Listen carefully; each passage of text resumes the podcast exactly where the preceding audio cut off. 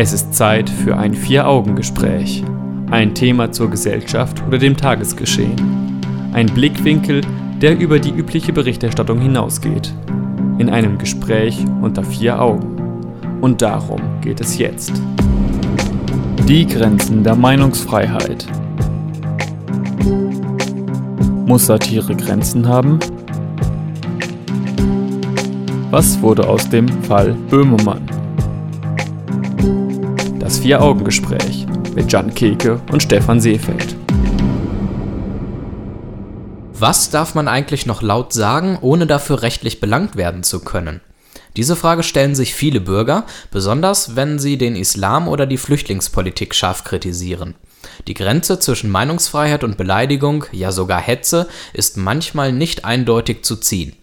Auch im Bereich Comedy und Satire ist in der Vergangenheit mehrfach ein Streit darüber entbrannt, was noch erlaubt und irgendwie Kunst ist und wo eine rote Linie zu ziehen ist.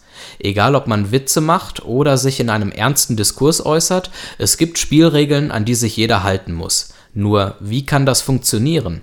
Über die Grenzen der Meinungsfreiheit, speziell im Bereich Comedy und Satire, spreche ich mit Jan Keke. Willkommen zum Vier-Augen-Gespräch. Hallo Stefan. Ja, wir haben viel vor in dieser Sendung. Gott sei Dank haben wir uns als Zeitpunkt eine Zeit überlegt, in der kein großer Streit darüber entbrannt ist. Der Fall Böhmermann liegt mittlerweile schon ein Jahr zurück. Ja, und das ist auch nicht zuletzt in meinem Wunsch begründet, dass wir das eben nicht damals schon gemacht haben, also dass wir über dieses Thema gesprochen haben, mhm. weil ich denke, dass es damals schon genügend Leute und Sendungen gegeben hat, die eben dieses Thema ähm, besprochen haben. Und ich denke, jetzt können wir mit ein bisschen Abstand und einem kühlen Kopf nochmal ja, die Grenzen von Satire besprechen. Genau. Folgenden Fahrplan haben wir vor. Wir wollen uns über den Fall Böhmermann ein bisschen unterhalten und vor allen Dingen auch mal die Frage klären, was ist eigentlich aus dem Fall Böhmermann geworden? Der Präsident Erdogan hat ja gegen Böhmermann geklagt auf mehreren Ebenen. Wie ist eigentlich da der Prozess ausgegangen? Das werden wir beantworten. Wir werden über Charlie Hebdo sprechen. Wir erinnern uns, da gab es ja auch eine große Diskussion um die Mohammed-Karikaturen, die da veröffentlicht wurden. Dann werden wir darüber sprechen, wo eigentlich der Unterschied zwischen Comedy und Satire liegt. Das ist ja manchmal auch nicht so ganz klar. Alle nehmen den Begriff Satire in den Mund, aber was ist nur Comedy und was ist schon Satire? Ja, und dann werden wir uns mal genauer angucken, was Satire dann letzten Endes auch darf. Das ist der Fahrplan. Das ist der Fahrplan. Und, und wir werfen jetzt einfach mal einen Blick auf den Fall Böhmermann. Und da nehmen wir einfach mal ganz konkret äh, die aktuelle Situation. Am 31. März 2016 trug Jan Böhmermann in seiner Sendung Neo Magazin Royal das Schmähgedicht gegen den türkischen Präsidenten Erdogan vor. Erdogan stellte am 11. April 2016 bei der Staatsanwaltschaft Mainz einen Strafantrag gegen Böhmermann wegen Präsidentenbeleidigung. Die Staatsanwaltschaft Mainz gab am 4. Oktober 2016 bekannt, dass das Strafverfahren gegen Böhmermann eingestellt wurde.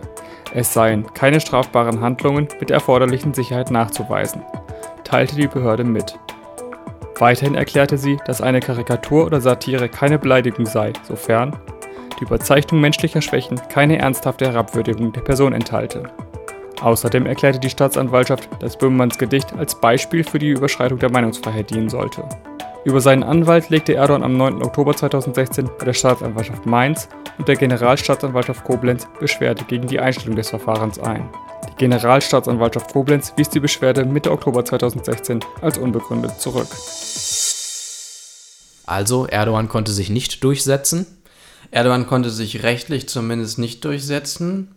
Dennoch ist es ja durchaus so, dass durch die ganze Aktion, durch die Anzeigen, wieder mal das Thema Satire und was darf Satire ähm, thematisiert wurde. Mhm. Es gibt viele Leute, unglaublich viele Leute, die gesagt haben, das Schmähgedicht oder wie es vorgetragen wurde, vielleicht auch in diesem kontextuellen Zusammenhang, sei auf jeden Fall durch die Meinungsfreiheit abgedeckt. Mhm. Und dann gibt es wiederum andere Meinungen, die genau das Gegenteil behaupten. Das äh, Schmähgedicht ähm, sei eine absolute Beleidigung. Wie siehst du das denn?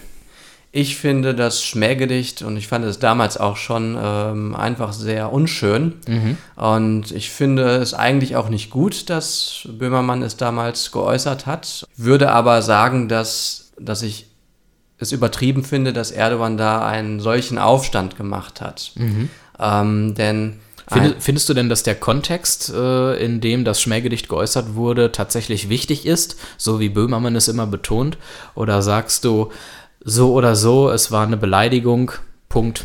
Also wir müssen uns vielleicht mal darüber unterhalten, ob Kontexte überhaupt möglich sind, also ob, also ob Kontexte überhaupt so etwas legitimieren können. Mhm. Und es, es, gibt Kontexte, die so etwas legitimieren. Zum Beispiel können wir uns eine Gerichtsverhandlung vorstellen, in der das Gedicht irgendwie zum Beispiel geäußert werden muss, damit man darüber ähm, ja, überhaupt urteilen, urteilen kann. kann. Mhm. Also Kontexte sind prinzipiell dazu in der Lage, sowas ähm, zu legitimieren. Aber in dem Fall ist es schon so, dass es sehr fragwürdig ist. Also ähm, man könnte sich ja auch vorstellen, ich bringe eine Zeitschrift auf den Markt, die einfach verboten heißt. Ja. Und dann schreibe ich da alle möglichen Dinge und lasse dort auch Bilder drucken, die verboten sind. Ja. So, und mache dann einen Kontext und sage, diese Zeitschrift dient nur dem Zweck, um zu zeigen, was alles verboten ist. Mhm. Also ich denke, das ist eine sehr diskussionswürdige Sache. Ich möchte mir da abschließend keine kein Urteil bilden, also kein fixes Urteil. Musst du auch nicht, denn das haben auch Gerichte getan. Wir haben ja gerade über den Fall Präsidentenbeleidigung gesprochen und was jetzt den Zivilprozess angeht, den es auch noch gab zwischen Erdogan und Böhmermann, wie der ausgegangen ist, das können wir uns jetzt auch nochmal anhören. Am 17. Mai 2016 erließ die Pressekammer des Landgerichts Hamburg auf Antrag Erdogans eine einstweilige Verfügung gegen Böhmermann. Danach sei sein Gedicht zwar in Teilen eher verletzend, könne jedoch ausschnittsweise wiederholt werden. Der zivilrechtliche Prozess begann am 3. November 2016 vor dem Landgericht Hamburg.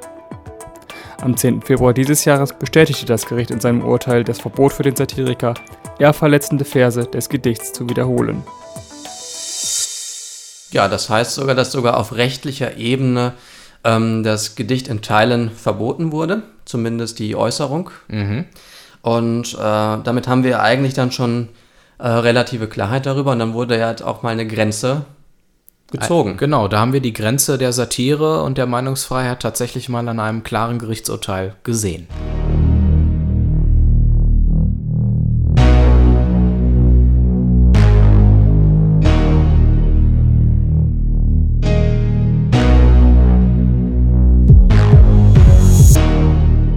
Grenzen der Meinungsfreiheit, das ist unser Thema am heutigen Abend im Vier-Augen-Gespräch. Schönen guten Abend zusammen. Und wir werden bei diesem Thema das Hauptaugenmerk auf Comedy und Satire legen. Wir haben vorhin über den Fall Böhmermann gesprochen. Inwieweit ist das Schmähgedicht noch unter der Meinungsfreiheit abgedeckelt? Und wo sind dort die Grenzen zu ziehen und war es tatsächlich eher verletzend. Jetzt wollen wir uns einen anderen Themenkomplex angucken, und zwar den Fall Charlie Hebdo. Mittlerweile ist es ja schon eine Weile her, Anfang 2015 fand das statt, und im Zuge dieser Mohammed-Karikaturen gab es ja viele Aufreger und Proteste und letzten Endes einen Anschlag. Und den genauen Kontext, den hören wir uns jetzt mal an. Der Anschlag auf die Redaktion der französischen Satirezeitschrift Charlie Hebdo am 7. Januar 2015 war ein islamistisch motivierter Terroranschlag. Zwei maskierte Täter, die sich später zu Al-Qaida im Jemen bekannten, drangen in die Redaktionsräume der Zeitschrift ein, töteten elf Personen, verletzten mehrere Anwesende und brachten auf ihrer Flucht einen weiteren Polizisten um. Hintergrund der Tat war die mehrfache Veröffentlichung von Mohammed-Karikaturen. Also jemand zeichnet eine Karikatur, die frech ist, vielleicht sogar böse, und daraufhin bringen Menschen andere Menschen um. Ja, das ist wohl. Ist das eigentlich auch eine Form von Meinungsäußerung? So Jemanden umzubringen? Ja, ich, ich frage mich nur. Ich meine. Ich würde sagen, es ist äh, die stärkste Form einer Meinungsäußerung. Ja.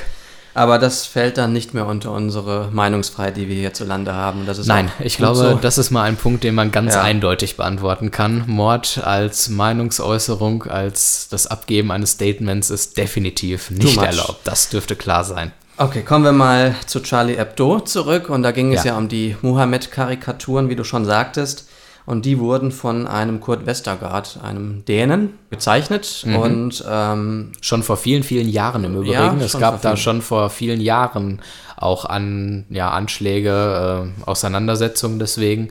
Und der Anschlag am 7. Januar 2015 war im Grunde nur der jüngste Höhepunkt dieser Auseinandersetzung. Ja, die Karikaturen wurden einfach nochmal äh, abgedruckt. Genau. Ne? Und das, das führte dann halt wieder zu diesem zu erneuten Protesten oder zum Terroranschlag. Auch. Dann gab es ja viele Diskussionen in den Medien. Ist das Meinungsfreiheit oder nicht? Beleidigt man damit eine ganze Religionsgruppe?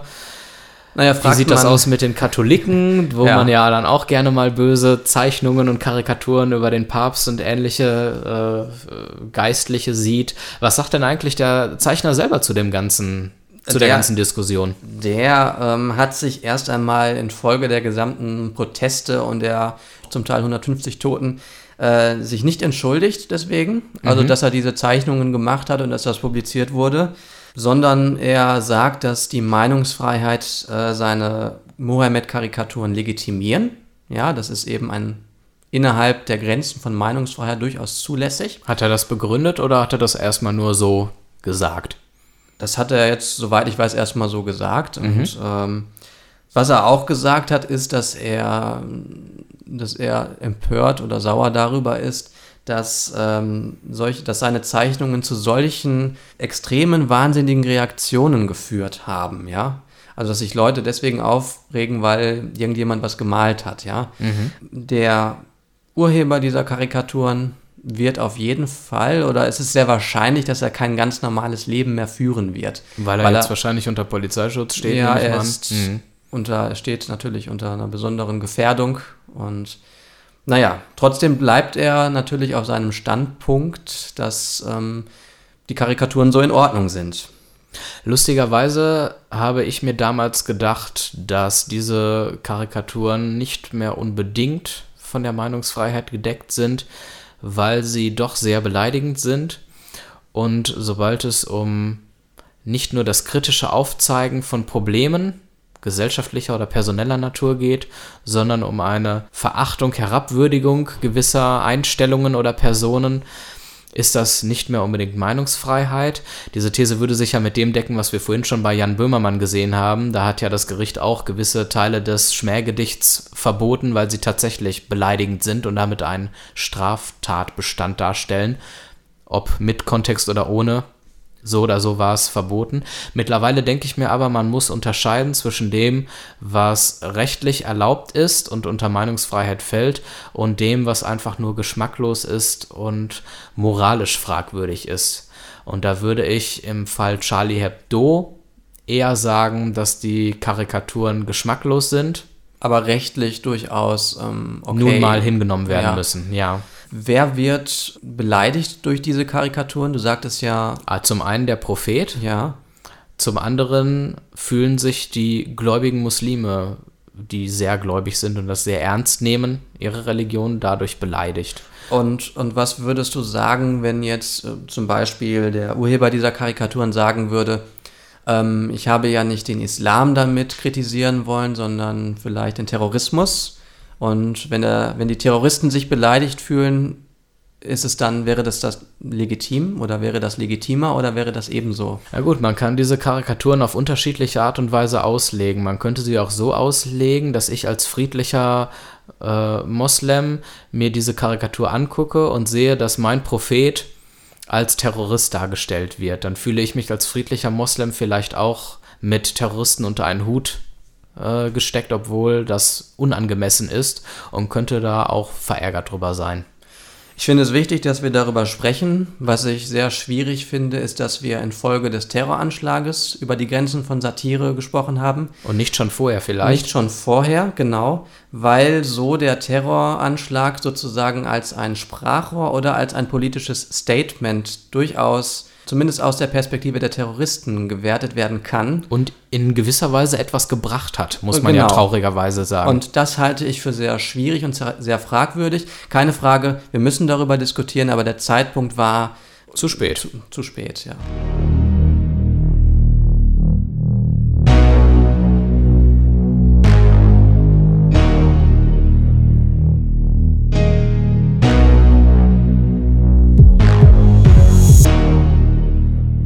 Die Grenzen der Meinungsfreiheit, das ist unser Thema und im Konkreten geht es um die Satirefreiheit oder die Grenzen von Satire.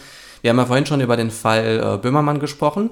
Und da sind wir auch auf das Thema Majestätsbeleidigung genau, zu sprechen. Denn das gekommen. hat er ja vielleicht gemacht. Also er Genau. hat ja eine Majestät beleidigt. Den guten Herrn Erdogan. Ja. Der Diktator-Newcomer des Jahres 2016 oder sogar 2017, je nachdem. Ja, ja. Wobei das nochmal ein anderes Diskussionsthema ist. Das Ja. können wir ja auch nochmal aufgreifen. Ich, Ähm, ich wollte einfach mal Position beziehen. Du wolltest, posi- das hast du gemacht, gut. Ja, der Paragraph 103, also der, der ja auch die, ähm, der Paragraph der Majestätsbeleidigung ist, Genau. der soll zum Januar 2018 abgeschafft werden, So sieht's aus. weil man ihn für überflüssig hält. Genau. Ähm, Das bedeutet, die normalen Strafvorschriften für Beleidigung sind ausreichend für den Ehrschutz von Organen und Vertretern ausländischer Staaten, so heißt es offiziell. Und es bedürfe auch keines erhöhten Strafrahmens. Und dementsprechend soll das Ganze, wie du es schon gesagt hast, im Januar 2018 abgeschafft werden. Und ähm, ja, Dennoch denke, hatte, ja, aber Bitte. also dennoch hatte ja das, was ähm, für Erdogan hatte, ist ja durchaus etwas Symbolisches. Er konnte ja in irgendeiner Weise auf dieses Schmähgedicht reagieren, was Ja. dann natürlich nicht mehr möglich ist, wenn es diesen Paragraphen nicht mehr gibt. Naja, zivilrechtlich kann er nach wie vor, Ja. oder wenn nochmal so ein Fall in Zukunft auftritt, kann man nach wie vor zivilrechtlich weil er darauf eben, weil sein reagieren. Persönlichkeitsrecht damit angegriffen wurde, ne? weil er Genau. sich beleidigt gefühlt hat. Okay. Aber er kann sich nicht mehr als äh, politische Autorität aufspielen und auf diese Art und Weise rechtlich dagegen vorgehen. Aber das es ist- funktioniert jetzt nicht mehr. Es hatte ja auch nochmal so einen äh, offiziellen und äh, gehobenen Charakter, dass Frau Merkel ja dann darüber entscheiden musste. Genau, man, ob- ja. man konnte eine Staatskrise damit auslösen und dieses Machtspiel wird in Zukunft dann nicht mehr möglich sein, Gott sei Dank.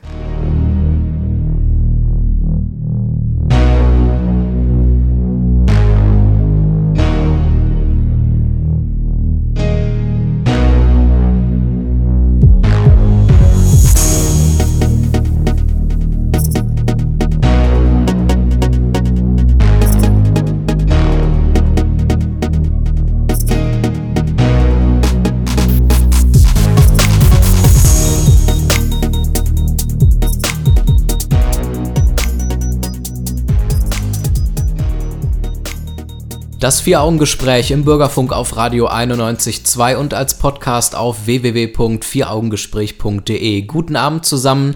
Wir sprechen an der heutigen Stunde über das Thema Grenzen der Meinungsfreiheit, speziell auf das Thema Comedy und Satire bezogen. Wir haben über den Fall Böhmermann gesprochen, wir haben über Majestätsbeleidigung gesprochen, wir haben über Charlie Hebdo gesprochen und jetzt wollen wir uns mal anschauen, wo eigentlich der Unterschied zwischen Comedy und Satire liegt. Also jetzt wenden wir uns endlich mal der Definition von Satire zu, bevor wir vorhin darüber geurteilt haben. Ganz genau. Ich habe so ein bisschen den Eindruck, dass spätestens seit Böhmermann ganz viele Menschen den Satirebegriff in den Mund nehmen und vermeintliche Satire betreiben, um damit Menschen zu beleidigen, abzuwerten und politische Statements zu geben, die vielleicht ein bisschen fragwürdig sind und unter normalen Umständen rechtlich nicht so ganz einwandfrei wären. Das, heißt also, der Deckmantel der Satire wird immer wieder gerne angezogen.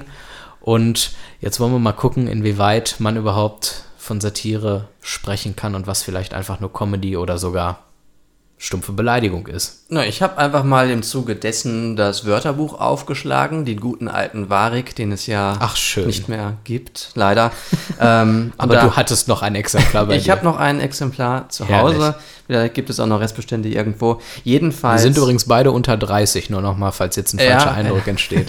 Okay. wir sind noch unter 30. Ja, Ähm, lass hören. Also, unter Satire finde ich folgenden Eintrag. Literaturgattung, die durch Ironie und spöttische Übertreibung menschlicher Schwächen, politischer Ereignisse und ähnliches kritisiert. Und ich habe dann einfach mal geguckt beim Adjek Adjektiv satirisch dann noch, was man da vielleicht findet. Und da steht spöttisch, beißend, witzig. Ja. Und naja, man könnte jetzt sagen, das ist ja auch nicht so eng äh, begrenzt. Auch hier sind die Grenzen doch wieder relativ offen, was Satire angeht und was satirisch bedeutet. Aber um das Ganze noch mal ein bisschen zuzuspitzen, bringe ich noch mal meine Definition hinein. Ja. Ich bin ein bisschen moderner als du und habe das gute Wikipedia zur Ja. Hilfe genommen. Und dort ähm, wird gesagt, dass Ereignisse oder Personen kritisiert werden bei einer Satire. Das heißt, verschiedene Stilmittel, die oft unterhaltsam sind, werden benutzt. Und die Kunst guter Satire liegt letztlich darin, eine Person oder einen Zustand scharf zu kritisieren, ohne dabei in stumpfe Pöbelei zu verfallen. Wobei der letzte. Satz jetzt schon meine eigene Wertung ja, dabei okay. ist. Ich wollte schon sagen. Und Denn stumpfe, der, ja, ich will dich nicht unterbrechen, aber. Und der erste Punkt ist aber, dass eben ähm, Ereignisse oder eine Person kritisiert werden und das Ganze eben auf, mit Hilfe verschiedener Stilmittel. Häufig ist es eben witzig, ne? Also ich meine, ja. es unterhält uns ja schon in gewissermaßen. Also genau. nicht nur dumpfe Pöbelei. Ich glaube, dumpfe Pöbelei würdest du vielleicht in der Heute-Show finden? Ja, möglicherweise. Ja. Da geht es, glaube ich, dann wirklich erst in erster Linie darum, dass man Lacher hat. Bei Comedy, da sind ja. wir jetzt wieder eher bei Comedy. Das ist Comedy für dich jetzt. Für mich jetzt erstmal. Weil die, offiziell heißt sie Nachrichtensatire, aber ich genau. würde es eher als Comedy bezeichnen. Sie bezeichnet sich auch selbst als satirisch, bissig und witzig. Und Aha ähm, dass sie die Nachrichten, TV-Nachrichtenwelt auf den Kopf stellt. Ja. ja, das mag sein. Das mag sein. Aber glaubst du, dass es Menschen gibt, die das auch so sehen, dass es Satire ist? Das werden sicherlich Menschen so sehen. Und Ganz besonders Fans der Heute-Show, weil ich glaube, heutzutage ist es auch ein Zeichen ähm, von, ja, wie soll ich sagen? ich glaube, es schickt sich einfach mehr, wenn man etwas als Satire bezeichnen kann, weil Comedy so ein bisschen den Ruf weg hat, flach und simpel zu sein. Ja, Aber ich, ich, glaube, bei der Heute-Show speziell ist es oftmals so, dass nicht unbedingt eine große Botschaft hinter den Gags steht, die gemacht äh, werden. Es wird zwar alles Mögliche kritisiert, was so im Politgeschehen äh, geschieht, aber mir fehlt bei der Heute-Show so ein bisschen der Denkanstoß, eine Botschaft, die noch nach dieser Kritik mitgegeben wird.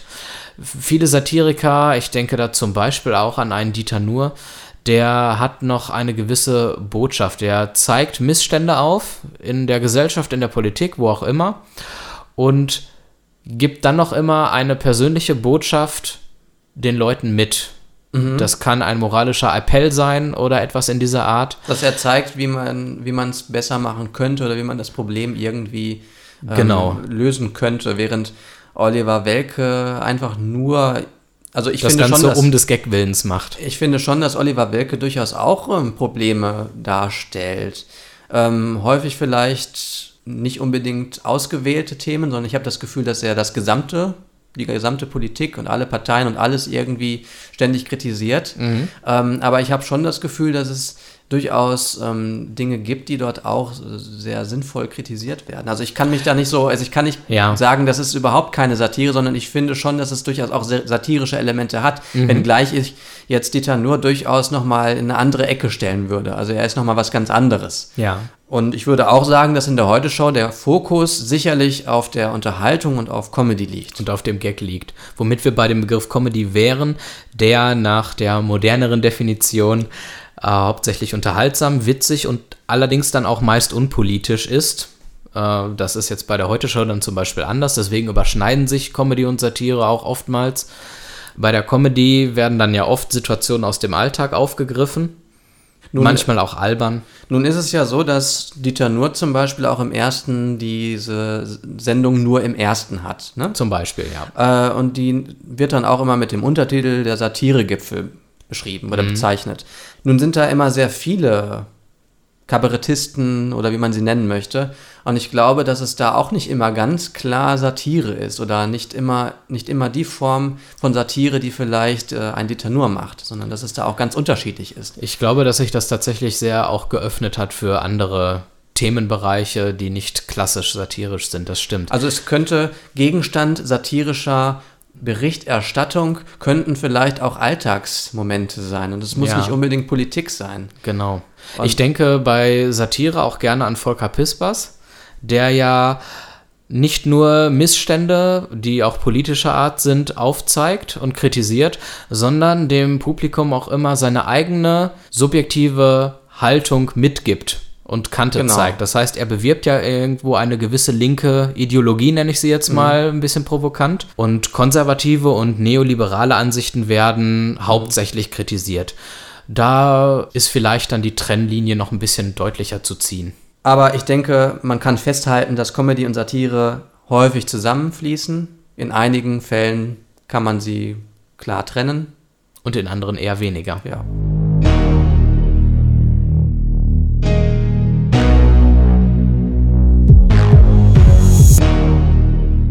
Wir haben uns so allgemein unterhalten, mehr oder weniger über das Thema Satire, Grenzen der Meinungsfreiheit. Was darf Satire denn jetzt? Ja, jetzt kommen wir zum Punkt. Ja. Und da haben wir zwei Perspektiven, auf die wir jetzt Bezug nehmen oder die wir einnehmen. Einmal die rechtliche Perspektive und einmal die moralische Perspektive. Wir werden zunächst auf die ähm, rechtliche Perspektive eingehen und danach eben dann die moralische ein bisschen beleuchten. Ja, festzuhalten ist an dieser Stelle, dass Satire Kunst sein kann, aber das nicht notwendigerweise ist. Das ist eine wichtige Voraussetzung erstmal, um darüber sprechen zu können, ob Satire jetzt und Aussagen in der Satire unter die Kunstfreiheit fallen oder nicht. Also haben wir Kunstfreiheit und Meinungsfreiheit. Genau. Ähm, Satire kann sich doch, wenn ich das richtig verstehe, naja, auf die Kunstfreiheit beziehen. auf die Kunstfreiheit. Genau. Und, okay. Und da muss man dann Ja. erstmal gucken, ob Satire tatsächlich Kunst ist oder nicht. Damit das Ganze unter die Kunstfreiheit fällt, muss die Satire, zumindest rein rechtlich gesehen, eine schöpferische Gestaltung aufweisen. Das bedeutet also, dass sie als fiktive oder karikaturhafte Darstellung erkennbar sein muss. Und wenn das nicht der Fall ist, dann kann das Persönlichkeitsrecht einer Person greifen, die dort satirisch auf den Arm genommen wird. Und wenn wir das jetzt nochmal auf die Mohammed-Karikaturen beziehen, da wäre dann doch eine karikaturhafte Darstellung. Darstellung, wäre die da gegeben? Oder? Als Laie würde ich sagen, ja. Das heißt nicht, dass wir uns aus moralischer Perspektive für die Karikaturen aussprechen, aber es ist rechtlich nichts dagegen Genau. einzuwenden. Wenn wir uns aber generell auf das Ja. Thema Gerichtbarkeit äh, zubewegen, dann muss man festhalten, dass vor Gericht der Aussagekern, also die Botschaft einer Satire und seine künstlerische Einkleidung getrennt voneinander betrachtet werden müssen. Und beide Perspektiven müssen daraufhin überprüft werden, ob sie das Persönlichkeitsrecht verletzen. Also da ist tatsächlich auch beides wichtig. Und dann muss man schauen, wenn unwahre Aussagen nicht als fiktive oder karikaturhafte Darstellung erkennbar sind, dann ist die Meinungsfreiheit nicht geschützt. Die Satire kann dann eben als Schmähkritik und damit als üble Nachrede verstanden werden. Also da muss man dann tatsächlich drauf gucken und das daraufhin analysieren. Das ist ganz wichtig. Und der Bundesgerichtshof hat dazu mal ein Statement abgegeben und gesagt, von einer Schmähkritik könne nur die Rede sein, wenn bei der Äußerung nicht mehr die Auseinandersetzung in der Sache, also die inhaltliche Auseinandersetzung, sondern die Diffamierung der Person im Vordergrund stehe. So wie zum Beispiel bei Böhmermann und dem Schmähkritik. Äh, ja, Schmähgedicht, Schmähgedicht, ja. genau. Wobei Böhmermann ja sagen würde, genau damit argumentieren würde, Erdogan sollte ja nicht beleidigt werden, sondern Ja. es war eine. Aber dort stand eben die Diffamierung der Person dann doch im Vordergrund, weil dieses Gedicht so ausufernd Ja. und lang äh, vorgetragen wurde. Ja, ja, okay. Und das war dann schon jenseits polemischer und überspitzter Kritik, eine persönliche Herabsetzung und damit äh, ein an den Pranger stellen. Und das ist dann laut des Bundesgerichtshofs dann eben nicht mehr in Ordnung. Also so viel von meiner Seite zur rechtlichen Situation, was Satire darf. ja. Genau. Übrigens, wem das alles zu viel war, es ist ja doch ein relativ komplexes Thema. Ihr könnt die Sendung nochmal im Internet nachhören, jederzeit auf unserer Homepage www.vieraugengespräch.de. Also dann nochmal in Ruhe mit zwischendurch mal auf Stopp und auf Play drücken, dann könnt ihr das nochmal ganz in Ruhe im Nachgang euch anhören, wer da Interesse hat. Und ihr dürft auch gerne Kommentare schreiben, wenn ihr das eben ganz anders seht oder wenn ihr noch Argumente vorbringen möchtet, die vielleicht noch gar nicht genannt wurden oder die vielleicht noch nirgendwo genannt wurden, die uns vielleicht interessieren könnten. Genau. Ähm, Dann bitte auch immer darauf achten, dass das Ganze konstruktiv und sachlich und im Rahmen des. Erlaubten bleibt. Jetzt wisst ihr ja, was erlaubt ist. Ja. Äh, da würden wir uns sehr darüber freuen. So, aus moralischer Perspektive haben wir ja schon angeführt, dass das Schmähgedicht und dass vielleicht auch die Moha- Mohammed-Karikaturen fragwürdig sind. Es ist manchmal für viele Menschen schwierig zu verstehen, warum sich Menschen gegen äh, Satire auflehnen. Und es ist vielleicht manchmal einfacher zu verstehen, warum Menschen das tun, wenn wir uns zum Beispiel bei den Mohammed-Karikaturen vorstellen, dass es ähm, islamische Menschen gibt, die vielleicht mit ihrem, mit dem Propheten so verbunden sind, wie sie es auch mit ihrer Familie sind. Und wenn man sich jetzt vorstellt, dass die persönliche Familie auf diese Art und Weise beleidigt wird, dann fühlt man sich eben sehr verletzt. Ich glaube, das ist ein ganz wichtiger Punkt, den du gemacht hast. Vielen Menschen fehlt es, glaube ich, an der nötigen Empathie und der Fähigkeit, sich wirklich in die Emotionen und Gedanken und Werte anderer Personen hineinzuversetzen. Für unser eins ist es nicht nachvollziehbar, warum so eine Mohammed-Karikatur einen so wütend werden lässt, dass sich da sogar einer zu einem furchtbaren Anschlag hinreißen lässt. Um Gottes Willen, ohne das verteidigen zu wollen, ganz wichtig.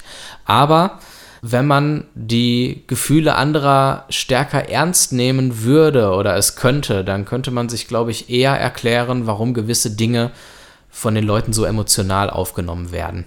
Und deswegen halte ich es auch für nicht unbedingt sinnvoll, Verbote auszusprechen, also dass alles Mögliche verboten wird mhm. und dass man rechtlich dann gegen jede Sache vorgeht, sondern dass wir in der Gesellschaft und in der Erziehung sowas vermitteln wie Anstand, gegenseitigen Respekt, und dass man vielleicht auch freiwillig seine Freiheit dann begrenzt, wenn man die Freiheit eines anderen berührt. Und natürlich auch, dass man lernt, andere Menschen zu verstehen oder manchmal einfach die Distanz oder zumindest im Bewusstsein hat, dass man andere Menschen vielleicht nicht vollkommen versteht, aber dass sie ihre Gründe, Gründe dafür haben, dass sie sich so verhalten.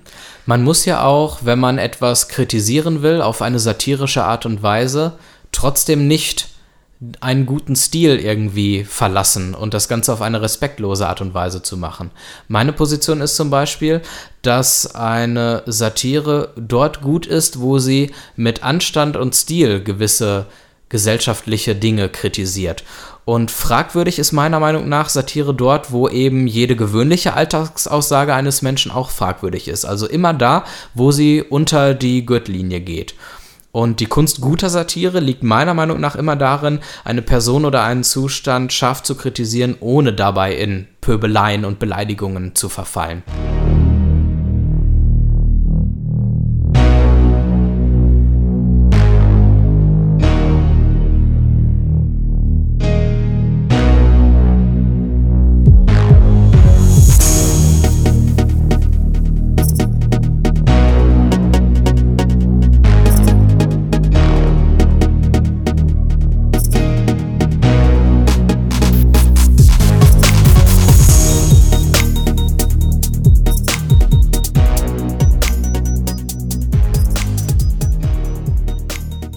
Sendung neigt sich mal wieder dem Ende, aber bevor wir euch in den Abend entlassen, wollen wir den Blick auf Dortmund richten, wie immer in unserer Sendung.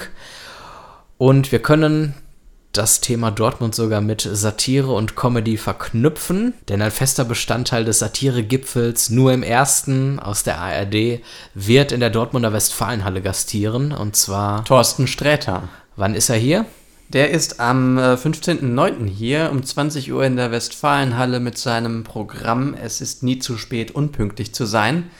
Und Thorsten Sträter geht durchaus satirisch mit Alltagssituationen um mhm. und auch mit Themen wie zum Beispiel Depression. Durchaus ja. ein ernstes Thema. Ohne dass er dabei ähm, irgendwelche Personen verletzt. Ja, also er kann durchaus ernste Themen auf satirische Art und Weise behandeln. Also auch, dass man darüber vielleicht mal schmunzeln kann. Und eben nicht ja. unter der Gürtellinie, also quasi das Kriterium erfüllt, genau. das mir zum Beispiel bei Satire sehr wichtig ist, wie ich ja vorhin schon gesagt habe. Das heißt, ich sollte dann vielleicht mir eine Karte kaufen.